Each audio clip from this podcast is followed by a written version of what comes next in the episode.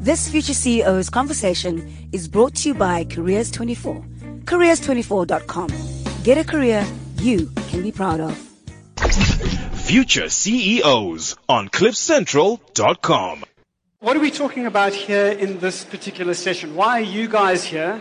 Great companies. What makes a great company? And what are great companies? And what do great companies of the future look like? Many of you will be managers or own your own businesses. And so welcome. We're glad to have you. But I'm going to say, more than being happy to have you guys here, I'm happy to have my co-host, Luby and Boya. And then, of course, our panel. Shall we go around and get, like we do in studio? Yes. And get them to introduce themselves? Yes. Cheryl, would you, let's start with you. Welcome to Future CEOs. Welcome to this career advancement panel discussion. Okay, hi everyone. My name is Cheryl and I'm the head of HR at PPS. I'm here because Gareth somehow convinced me to be here. but yes, I hope to share a little bit of insights with you in terms of what makes a great company. Wonderful, wonderful. Thank you, Cheryl. Carolyn. Hi, everybody. Um, I'm Carolyn Blunden, and I'm currently in a global HR role with Anglo American. Awesome. Very nice. And then finally, you're no stranger to future CEOs, Lee. Welcome. I, I get, we have to say welcome back, not welcome back into the studio, but welcome back. Introduce yourself, please. Well, I was having my lunch across the road, and uh, I got a call from Gareth said, "Do you want to come over?" So that was actually a call saying, "Lee, where are you?" got to pay my bill and come over. So my name is Lee Naik, and I head up Accenture's digital business. So all things new and exciting and scary, that's my stuff. Fantastic. Luby, you want to kick us off with the power pack question? Great companies. Do they still exist? What makes for a great company? The myths, the real talk, and is it the place that we want to be? What makes a great company? I think there's many things that make a great company, but we have to make sure that it's not a one size fits all. Correct. So the big thing is that when I welcome the new staff, I say, our job as HR is never done. We can never just sit back and say, we've got all the answers, we've got it together, because every day is changing. What one person wants on one day, and two months later they want something completely different. So it's about staying in tune with your employees, making sure there's space for them to be able to communicate, to be able to share their views, and just constantly staying in tune with what it is that makes them tick and gives them that spring in their step. Carolyn, when you were on our show, you, you weren't working for Anglo American, you were in the recruitment space, so, so you really have a, a, quite a nice perspective on all of this. This idea of things changing so rapidly, you were in a space where you had to place people in sometimes organizations that were changing very rapidly, maybe some uh, organization like Accenture Digital. Talk us through your experience of these organizations that appear attractive but actually aren't. Yeah, I think for me that there's lots of sexy flavors of the day. So we talk about innovation hubs, digital, everything that's nice and sexy. Yeah. And I think there's a responsibility on all companies to remain current. So even look in our political context, look at, look at what's happened globally, Brexit, look at what's happening in America, look at what's happening in our own country. And for me as an HR practitioner around what makes companies sexy is, are we agile enough?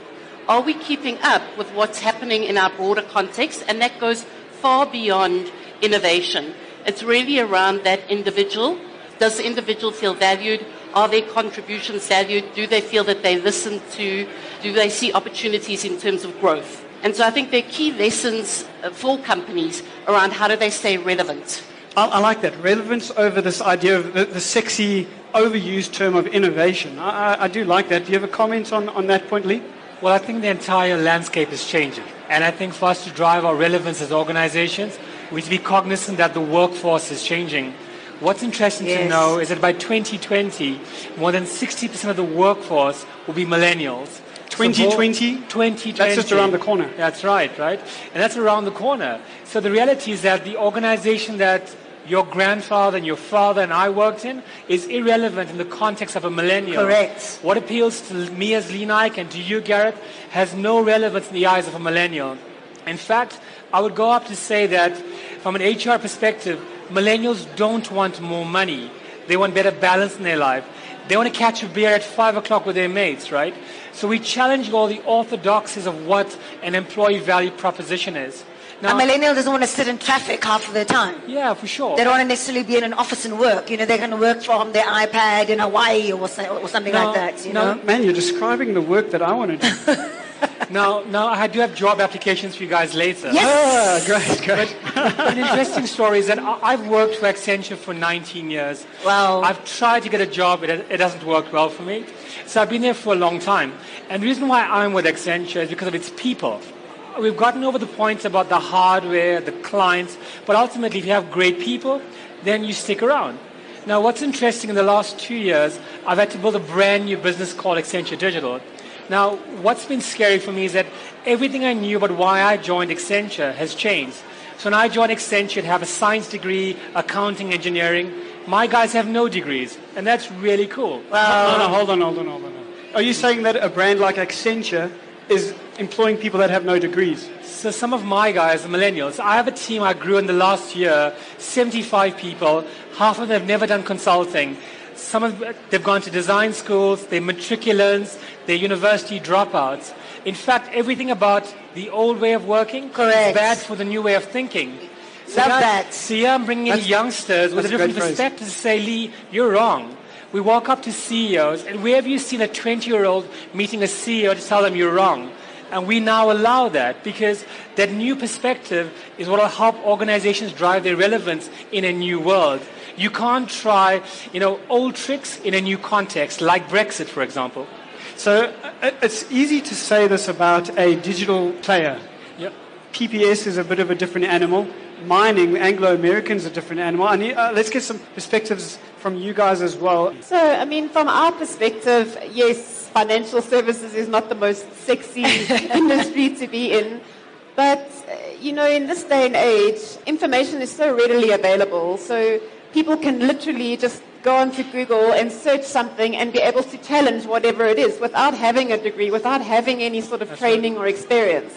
And I think it's about, again, creating the space for people to be able to do that. Making it a safe space for people to be able to not feel diminished or criticized if they actually challenge a point or ask a question. Yeah, I've got a slightly different angle on it. It's not uh, from the point of view of fun or sexy. I think what you were describing is empowerment. Yes. And that is something that, uh, if we say what makes a, a good company great, is really where people play in position. That people are entitled and able to take up their space. They're entitled, able to ask the difficult questions. And I think that is, you know, you don't just have to work at Accenture Digital. It can be also in more of your state, uh, more or less fun roles, Yeah. careers. Oh, you framed it beautifully. I need to add something. I think the point is that with the context of a tough fiscal environment, a context of Brexit, we are moving from what we call an output economy to an outcomes economy. No Meaning one what? No one cares how you do it. They care what you do and what you deliver. So if I could help this organization drive their top line growth or find the next place where the gold is hidden under the ground, that's an outcome I want to achieve. How I get there matters less. How I look, how my team looks, their hairstyles, their tattoos, who really cares if I'm achieving the outcomes we want as an organization and as a society? So I think your point is, re- is absolutely important, important in that it takes all sorts, like a bag of licorice, different contexts, different inputs to challenge the status quo. Things are changing and the ideas are coming from a variety of places. So, Lee, uh, Carolyn, Cheryl, if you weren't in the positions that you are in right now, where would you work? Where would be your dream company to work for? Cliff Central. Huh? That's a, that's a really Okay. good answer. That's a really good answer. Good answer. Ladies, What where did would he answer? I didn't sorry? Cliff Central. Is it Cliff Central? Okay Where would you like to work? Which company would you like to work for? Is that, is that the option I have to work? Oh, ah, love it. Okay. For me, I don't think it's about the industry. Yeah. I think that the more we get exposed to global, Yeah. the more, as South Africans, for me, it's exciting. I want to work in an environment where we can deliver best practice, where we can deliver what is leading, but be very relevant to our local context. Love it. I want to work in an environment where leaders stick to their knitting, Yeah. where they do leadership and stay out of the, the, the weeds, Yeah. where people are allowed to make mistakes, okay, and where we can be authentic. Mm. Doesn't matter what you look or sound like or the fact that you have a tattoo on your wrist, but really what are those solutions that you're able to drive? Diversifying. Yeah. Beautifully. Yeah. Transformation. Yes. So for me, I wouldn't want to name drop any companies, but I would be looking for a company that aligns to what my purpose is. So as long as I can work in an environment where my values are aligned and I wake up every day knowing that I have a purpose to fulfill, I think that's the, the kind of company that I would look to, to work at. So I want to go to the audience then. I mean, uh, of course, what are we doing here as we speak? We're actually asking questions. The questions are implied in the statements. And so, to all of you who are managing, are you supplying an environment like Carolyn is asking for, where she can feel a certain way? What are the values that you are driving in your organization? These are the, the questions that we must be all asking and, and answering on an ongoing basis. I think that's why they're sitting in these hot seats, because they are able to do that. We want questions. This Is a, Questions. this is an interactive discussion. So here we go. We have a roaming mic. Introduce yourself, beautiful lady. Okay. Hi, everyone. My name is Didi, and I'm a mining engineer at one of the mining companies in Rustenburg. And my question is directed at Caroline, if I may. Okay, Caroline. Make it easy. Okay, I'll try.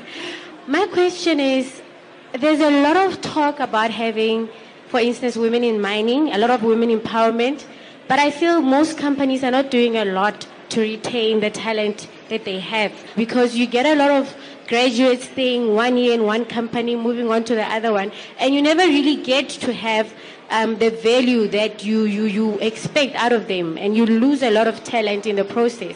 I've been in my company for six years, mostly due to loyalty and the fact that I love mining. But I, I feel it's not the same for everyone, and most of the other companies are not doing the same. I think that that's a, a very valuable question, and I think there's a whole lot of different ways that I want to answer because you touch on so many points. I think that as organizations, we're not dynamic enough in terms of looking at things systemically. So instead of being reactive around just saying uh, what's your female representation, what's happening around headcounts, but really are we starting to look in terms of what the individual wants, what's happening within the team, what's happening in the, within the broader context of the organization, as well as what's happening within society. So we see lots of things around women in mining, women in leadership. We understand that it's a big drive, but how does that affect everything in terms of that whole cycle? What happens around education? What happens about the branding with mining? What happens with when you look at recruitment practices? Do people tend to recruit people that are more like themselves? Or are they wanting to drive an environment of transformation? Let's bring people who are different. Mm, mm. So I think also I am saying as well with HR, our HR practices, our people practices, and I heard somebody saying earlier about HR moving away, and we've spoken about this for years. HR cannot be the, must stop behaving like the referee, but in terms of the, the numbers that we're looking at, what's happening with millennials, what is the requirement, organizations dynamic, not having preconceived ideas, how do we now challenge ourselves around that talent retention? How do we do real career development? How do we open up opportunities globally? Also, because the things uh, around female, uh, if you look in the mining industry, are globally relevant. And organizations are flattening. The doors are opening for communication. And so we're allowed to go into an organization and challenge the way that, that things are run. Are we not? Do you allow that in your organizations? And surely that's part of what makes a great organization as well. So from a feedback perspective, Lee, you've spoken about that. You've said that there's people can challenge you in your organization. Yeah, so, so back in the day, there should be something called a CLM, a career limiting move. and I guess, We, uh, some, of us, some of us know what those are. yeah, so Gareth had a few CLMs in his career, right? and now he's in radio. but I guess the reality is that CLMs have fallen away. The enabling environment is one that's conducive to driving value.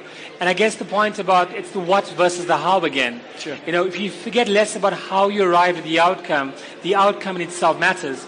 And most organizations, whether in mining or financial services, everyone's looking for the next thing to take us forward, to evolve us. So what you're starting to see is that the KPIs that HR and lines of business put down are starting to move away. Number one, become simpler, very focused, and all are linked towards driving value that's perceptive and real in the marketplace. Mm, but now that sounds beautiful, but I, I want to say that it doesn't take away from the fact that there's still politics. At the end of the day, in terms of an organization, you can't say everything that you want to say in the manner in which you want to say it. You're going to have to navigate and weave. Absolutely. Now, some of the simple things, right? So some kids want to drink at work. It's not going to happen at Accenture. However, the point is, is actually an important point. How does one navigate? In my organization, I've had to become the sole sponsor in my local leadership team, right, of championing a new way of working. So I've got 75 kids, millennials, mm. that have never done this before. I've had to stand up and say it's okay. I'll give you a simple example. We're very good at integrating people into the firm. So if you had to join us, the form is available at the desk, right? And, and we would actually send you an integration pack before you joined. We'd also give you the dress code policy. Now, the older dress code policy would have a picture of a guy with a shirt untucked, a red X through it, jeans on, red X, Converse khakis, a red X. But that's everyone that now works for me. So had to go to my fellow leaders and say, this is actually okay, right? The fact that he has tattoos and Converse khakis on is besides the point, and that's cool. We've had to change the fact that we takes all sorts, and then the enabling policies, the enabling leadership must be there. So when a CEO sees one of my people, look into their eyes and see the value coming out. Don't look at their hairstyle or their dress code. O- Outcomes versus output again. Absolutely. As you've said. You know, the reality we, we, we called this back in 2015 a shift from me, me, me to we, we, we. We've got to think in a context of the we economy where only together can we drive value. You don't have all the answers for your organization, but in combination with the leads that run operations and recruiting and finance, you can achieve so much more. If we think in a bigger context, a bigger picture, we'll achieve so much more. You know, it's so nice that you can actually feel that you, have a sense of belonging within the organizational culture of where you spend most of your time and where you do your best work. You know what I mean? So that really makes me feel good, and it's always about growth for me on a personal level. It's oppor- opportunities and mentorship. And we always say this on the show that how important it is for the cool places of employment are the places that give access to the people who want it and need it. Any more questions? My name is Jonas. From the question you asked, I would just like to know, is a newbie coming into a company and challenging a manager, in what way do you approach? The, because managers come in a, in a way that you, you are arrogant if you want to change, if they've been there in how many years. How do you approach it in, that, in not coming arrogant in that way? Do we have um, some expert input, Cheryl? So I, thi- I think it's uh, by no means an expert, but it's something that we've started uh, practicing in, in our organization. And the one thing about these things is you've got to be conscious of how you deal with uh, a situation. So the approach that we take is that you can offer your opinion as much as you like, as long as you invite the other person to give their opinion as well. So, you know, it's a case of um, this is what I believe, this is what I think. How do you feel about that? What is your view on that? And as long as you invite them to come into your space as well, then it becomes a dialogue as opposed to you being arrogant. There's a- I mean, you can also just ask a question. So why does it work like this? Surely that's a, an appropriate way to do it. Carolyn? Or, or perhaps um, working on uh, the theme that we outputs based um, or solutions based to actually focus your feedback on that. So, how is the behavior or the policy or the objective interfering with the outputs? And then it's easier for the other person to look at it objectively because you're not coming from a standpoint of me, I, I. You're really saying, you know, we we're in this together, it's team. This is the output, and this is what, what's making me feel uncomfortable, or this is where my concerns are. Yep. If I can add to that, I think one of the, this is all perfectly correct points. If a new youngster comes into the organization, clearly you have a point of view because you're out there in the real world experiencing things. In my, in my time with my organization, I've had to work with people that don't get me, and I don't get them either. One of the key things to do is what we call bridge making, right? Um, if you guys know the analogy of the Tower of Babel, if, if you read the Bible or one of these holy books, they said God created all these different languages, right, to create stop this tower from being built. Now, if we talk in different languages, we've got to have a common language. So if I talk in a colloquial manner and I talk about ones and zeros or I talk about periodic table elements, right? And Gareth doesn't get that. You've got to find a common language to talk about. So the KPIs of your big boss is he talks about ROI and ROE and shareholding. Then try to translate what you want to talk about in his language. And that creates a platform for a conversation. You can't have a conversation with someone that doesn't understand you. You may as well be talking a different language. So I think common language is key to having conversations between the millennials and the older workforce. By the way, my language is one plus one equals two.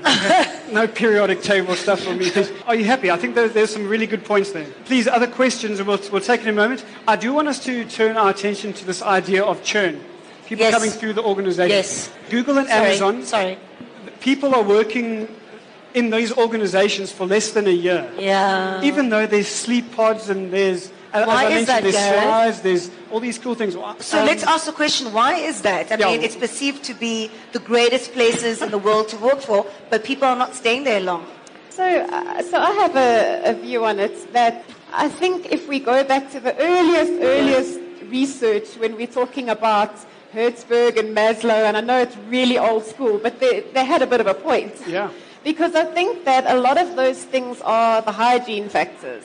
So while they are great, and you have to have them there because like if you, if you think of Maslow's hierarchy, he said you have to go to each level before you can get to the final one. And I think it's similar with these hygiene factors. They have to be there before you can get to the self-actualization phase. And those are the things that I think really make people loyal and want to stay. It's the things that are intrinsic. So it's about how Correct. can I grow? How can I challenge myself? Correct. Um, you know, what opportunities? How can I, can I get involved in decision making? Is there a way for me to be um, tackling difficult problems? Those are the things I think that um, would make people want to stay longer. So it's not to say that they don't have that at Google, but I think that the fancy and the wonderful things that they have, it's just a temporary thing. And if a better offer comes along that's more exciting and more challenging, and specifically at Google, they employ people around about, I think their, their age is 29.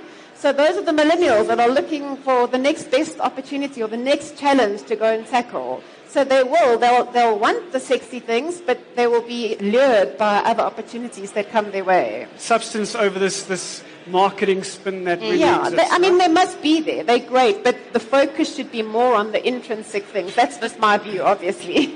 I think from my perspective, I see it as positive. Yeah. I think, isn't that the whole purpose of these companies like your Google, your Amazon? They're a springboard to innovation. People feel confident, entrepreneurial, so they will move on, and it's a big uh, thumbs up to those companies. If you have the money to sustain it. Yeah. I think, yeah. I think also we talk about high turnover, but for me as well, to uh, the other side of the coin is where you have very low turnover. That in itself is also problematic Nice if you in an environment where you want to drive digitalization, change, uh, where you don't sit with the turnover, where people are comfortable. Lily, your experience? So yeah? can I scare the crowd? Absolutely. Right. There's a piece of research by Oxford University. Uh, it's called The Impact of Computerization on the Future of Jobs. We'll tweet it out later, right? Hashtag LeaderEx, okay? What this paper talks about is what will happen to all the job types they are. And there are about 700, 710 different jobs that are currently out there. So these really smart people have modeled what would happen to these jobs over a period of time between now and say 2030. So here's a scary stat. 47% of all jobs that we know about today will cease to exist, right? It's not just in mining through mechanization. There are things right now like law that's become commoditized, right?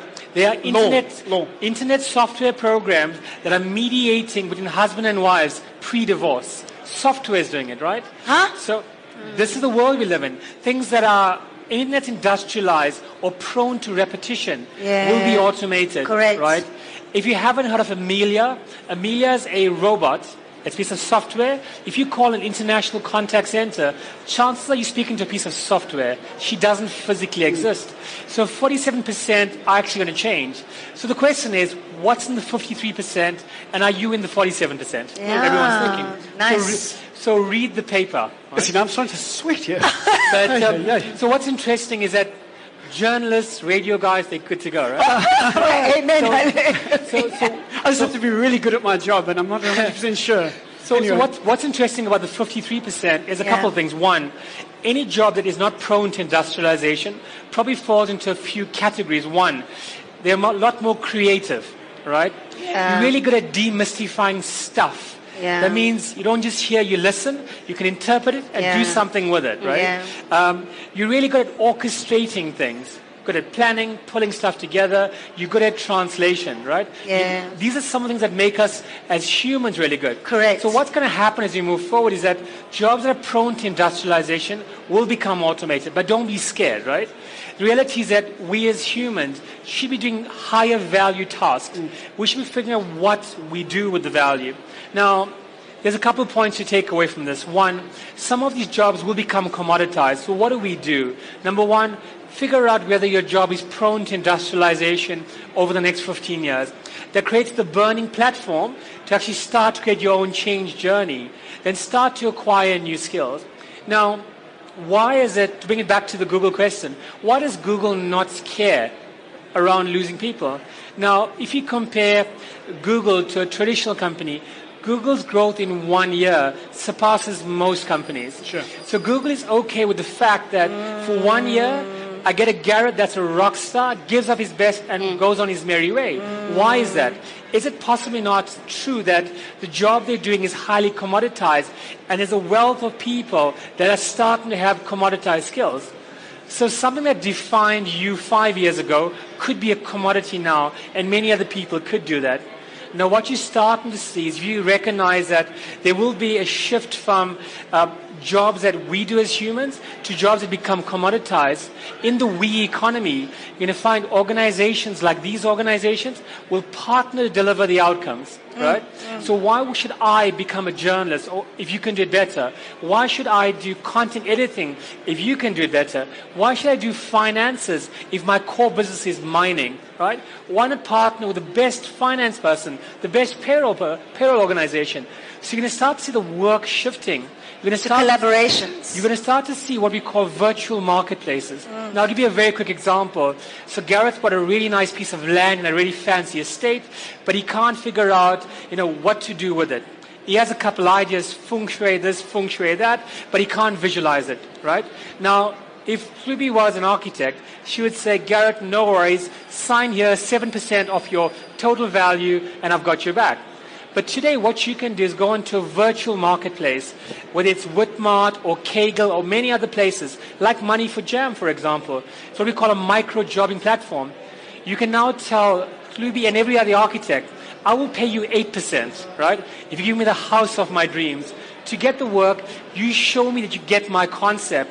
You get 100 pitches today or tomorrow. You choose the best one. It may not work for you. Choose the second and third one, and you pay once. That's the economy we're moving towards. It's a partner e- uh, ecosystem. And most importantly, Maslow's hierarchy of needs is now 2.0. At the bottom of the hierarchy of needs is what? It's Wi-Fi. It's connectivity, right? We're now in a connected He's world. turning in his grave right now. No, no, it's true. You Google it. Google it, right? Maslow's hierarchy of needs is now at the bottom. It's connectivity. Yeah, it's true. If we are now connected, I can do a lot more. I can now know that Cheryl gets the outcomes I want done. I don't need to see her.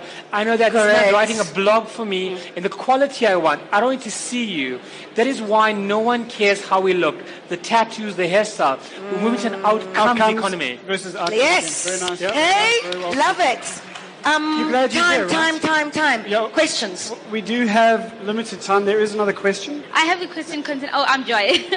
different clients have different expectations, and mostly when you're in consultant, like you are, they want you to dress in a specific way, the way you dress, not as a two woman, someone with dreads and all that. Then how do you now accommodate that to the client? How then do you explain to them that no? They might dress in this way, but the most important thing is the output. Because especially when you go to those board meetings hmm. and you have to explain to them that no, this is our output, but then someone who's dressed in a way that they don't even understand. That's a great question, right? So it's a couple of things. One, when we consult with clients, we find out what their dress code policy is. Some of our clients use short pants to work. We don't allow short pants. So, so in some cases, they're even more casual than we are. So it's important as the leadership to establish the common language of how we work with clients. The dress code, the tone. Some of our clients swear a lot, which I don't find necessarily cool. So figure out what those things are. Now, for certain clients, if I'm helping a client at a CEO level with a strategy, it requires a certain kind of what we call a tone and mode of communication. I need to talk in a certain way to drive my relevance. However, some of the guys that work for me don't need to be the same tone and mode of my communication, right? They can do it differently. In some cases, the really creative guys aren't the frontline guys that consult with clients, and we have a Yeah. safe space for them Yeah. because no one cares where they sit. Some of the best outcomes I've got are people that I don't even met, right? In a different country. It's how I orchestrate the outcomes that the client want by using what resources I have at my disposal, both locally as well as virtually. So let me jump in here because that I think your environment lends itself to that. Maybe let's go a little bit more formal, where because you guys that's the, the kind of environments that you're working in. Yeah, I guess it's about pairing you up with a job that you connect with. Yep. If you are going to be meeting professionals face to face, you have to be matching that or mirroring that. Um, if that's not the job for you, there's many others. So it is about finding something that you connect with. Carolyn, you always come with a nice angle, even on the show. I mean, I like what I hear. I think pragmatically in other environments, so it sounds great. I think that in other environments it is more structured and you are required to comply. I worked in an environment where there was a certain color that we had to wear. And I used to wear that color all the time, so it wasn't a problem until I got told I had to. Yeah. Um, so I think it's just, again, intrinsic value. Can you live with it or not? Can Okay, I very can I challenge something, right? So the organization you work for doesn't matter which one it is. It doesn't matter. It, it doesn't matter. The point is that you work for a large corporation. You're one of thousands of employees, right? If you left, they wouldn't really miss you. Yes. I, I'm I'm being quite direct with you. So here's my perspective, Luby. I'd rather you be happy in what you do. And if you're not happy, because if you're going to dress the way you are and your environment doesn't allow it, maybe you should consider employment mm-hmm. elsewhere. Because in the bigger scheme of things, in your own personal life, in your core values, those are more important than your organizations. Now, whichever the organization you are, remember you put yourself first because you are replaceable, like I am, and these two definitely are, right? So understand that. Do you, do you, how do you, appre- do you appreciate um, the stabs that are So be honest, right? no, very, very good. We love you, Lee. I, I do like this idea, and we've said it time and time again in many, of the conversations here of, of alignment. There must be a values alignment. There must be some kind of fit. That really is unfortunately One more all, question. all the time One more. we have. One more. Uh, I, I'm, I'm like, I'm saying one more. I'm, I'm enjoying this. I don't know whether I'm just one. okay. Okay, here it one is, more here question. Okay. Hi, I'm Marna. Hello, Marna. Especially now with, with this Google, whole Google's question, millennials stay a year in the job and then they move on. Yeah. Don't you guys think it is a problem? How much can you learn within one year? Isn't it better to work for a longer time, say five years at a, at a job, and then move on? I'm going to have a shot at it. I think it depends on the role. So the kind of roles that we're talking about where people can be replaced is a, a bordering on a commodity. I think your cycle is very short. Okay. I think as you get uh, more complex, uh, then your cycles uh, lengthen. But as we were saying earlier as well in terms of generations, nobody stays with the company. You know, you stay somewhere for five years and somebody's going to ask you lack ambition. So we are seeing that those cycles are, I mean, they're getting faster. Things are becoming more dynamic. Can I, can I add to that, please? So, so one perspective, right? There is no time to take six months to a year to learn. Now, here's the interesting part. If you're part of that 47% that I mentioned earlier, you would say, hey, Gareth, so Sluby tells Gareth, listen, I'm taking a year off to learn about mining, right? You don't need to do that anymore. We're in a world that's connected. Wi-Fi is at the bottom of our hierarchy of needs. There's something called a MOOC, M-O-O-C, a massive open online course. You can learn about design thinking, digital, data science, mining for free, gratis. Correct. So if you want to join a large organization or this organization or that organization, you can acquire the knowledge, assimilate it to be job ready on day one. Because we have an unemployment rate of 26.5%. If you aren't trying for that one job, right, somebody else will try harder. Mm. Okay, very, very nice. Very, thank you for the question. Wrap it up. Very good. We have to wrap up, unfortunately. Shall we do 10 seconds Yes. from every guest? Yes. Who, who should we start with? Carolyn, do you mind if we start? And then we'll go Cheryl, Lee, a final 10 seconds, and then Klubi, her final 10 seconds. Your final 10 seconds. I'll, I'll be left out. Yes. Carolyn. Who's starting? Yeah, I think, I mean, if it's 10 seconds, I think for me, and it's just coming back to the, the different points, it's around finding the space where you can be authentic, finding the space where you can make a contribution that's valued, and that there's opportunities for growth. The career is a long, is a long trajectory. And also, we don't have to set our sights on for life. It's really, this is where I'm at, what is important to me, and what makes sense. Thank you, Carolyn. Cheryl. Okay, so maybe just a closing thought from, from my side for employers to take back with them. I would not focus too much on the hygiene factors. Make sure they're there, get them in place, get the box ticked off, and rather spend your focus on the more intrinsic motivators that motivate people internally. Mm, very, very nice. Thank you for bringing that balance. So I would say, using that example that I gave you earlier, figure out what you're passionate about, what you want to achieve in your life, in your career. Move away from a job mentality to a career-based mentality. Mm. In a career with a destination, there'll be ups and downs, lefts and rights. But keep your eye on that North Star and figure out what skills you need to build. To become job relevant right now, it's easier than ever before, right? And my view is that forget about the corporation you work for. What do you want to achieve in your life by the time you retire? What will I say at your funeral about what you've achieved? And I won't talk about your corporate job. I'll talk about your passion, your interest, your love, all those things. I think we've heard it. Eh? I think we've, we've got what makes a really, really good company really, really good. And it, it really comes down to people and the way that we're interacting, I, I, I think, for the most part. Forget the sleep pods, or don't. uh, Lee, if you got them, I'll sign your paper. But yeah, thank you very much for being here. We really appreciate it. Thank you for your insights and input. Um. Yes, and a round of applause to Yes. So that's Lee from Accenture, Carolyn from Anglo American, and Cheryl from PPS. Thank you from us, future CEOs. LeaderEx 2016. By the way, remember, up next, we're asking the question to MBA or not to MBA. Now, there's some business schools here that the, the conversation we're about to have probably ruffle some of their feathers. But is it really worth spending 200,000 Rand on a master's degree? This Future CEO's conversation is brought to you by Careers24. Careers24.com. Get a career you can be proud of. Future CEOs on CliffCentral.com.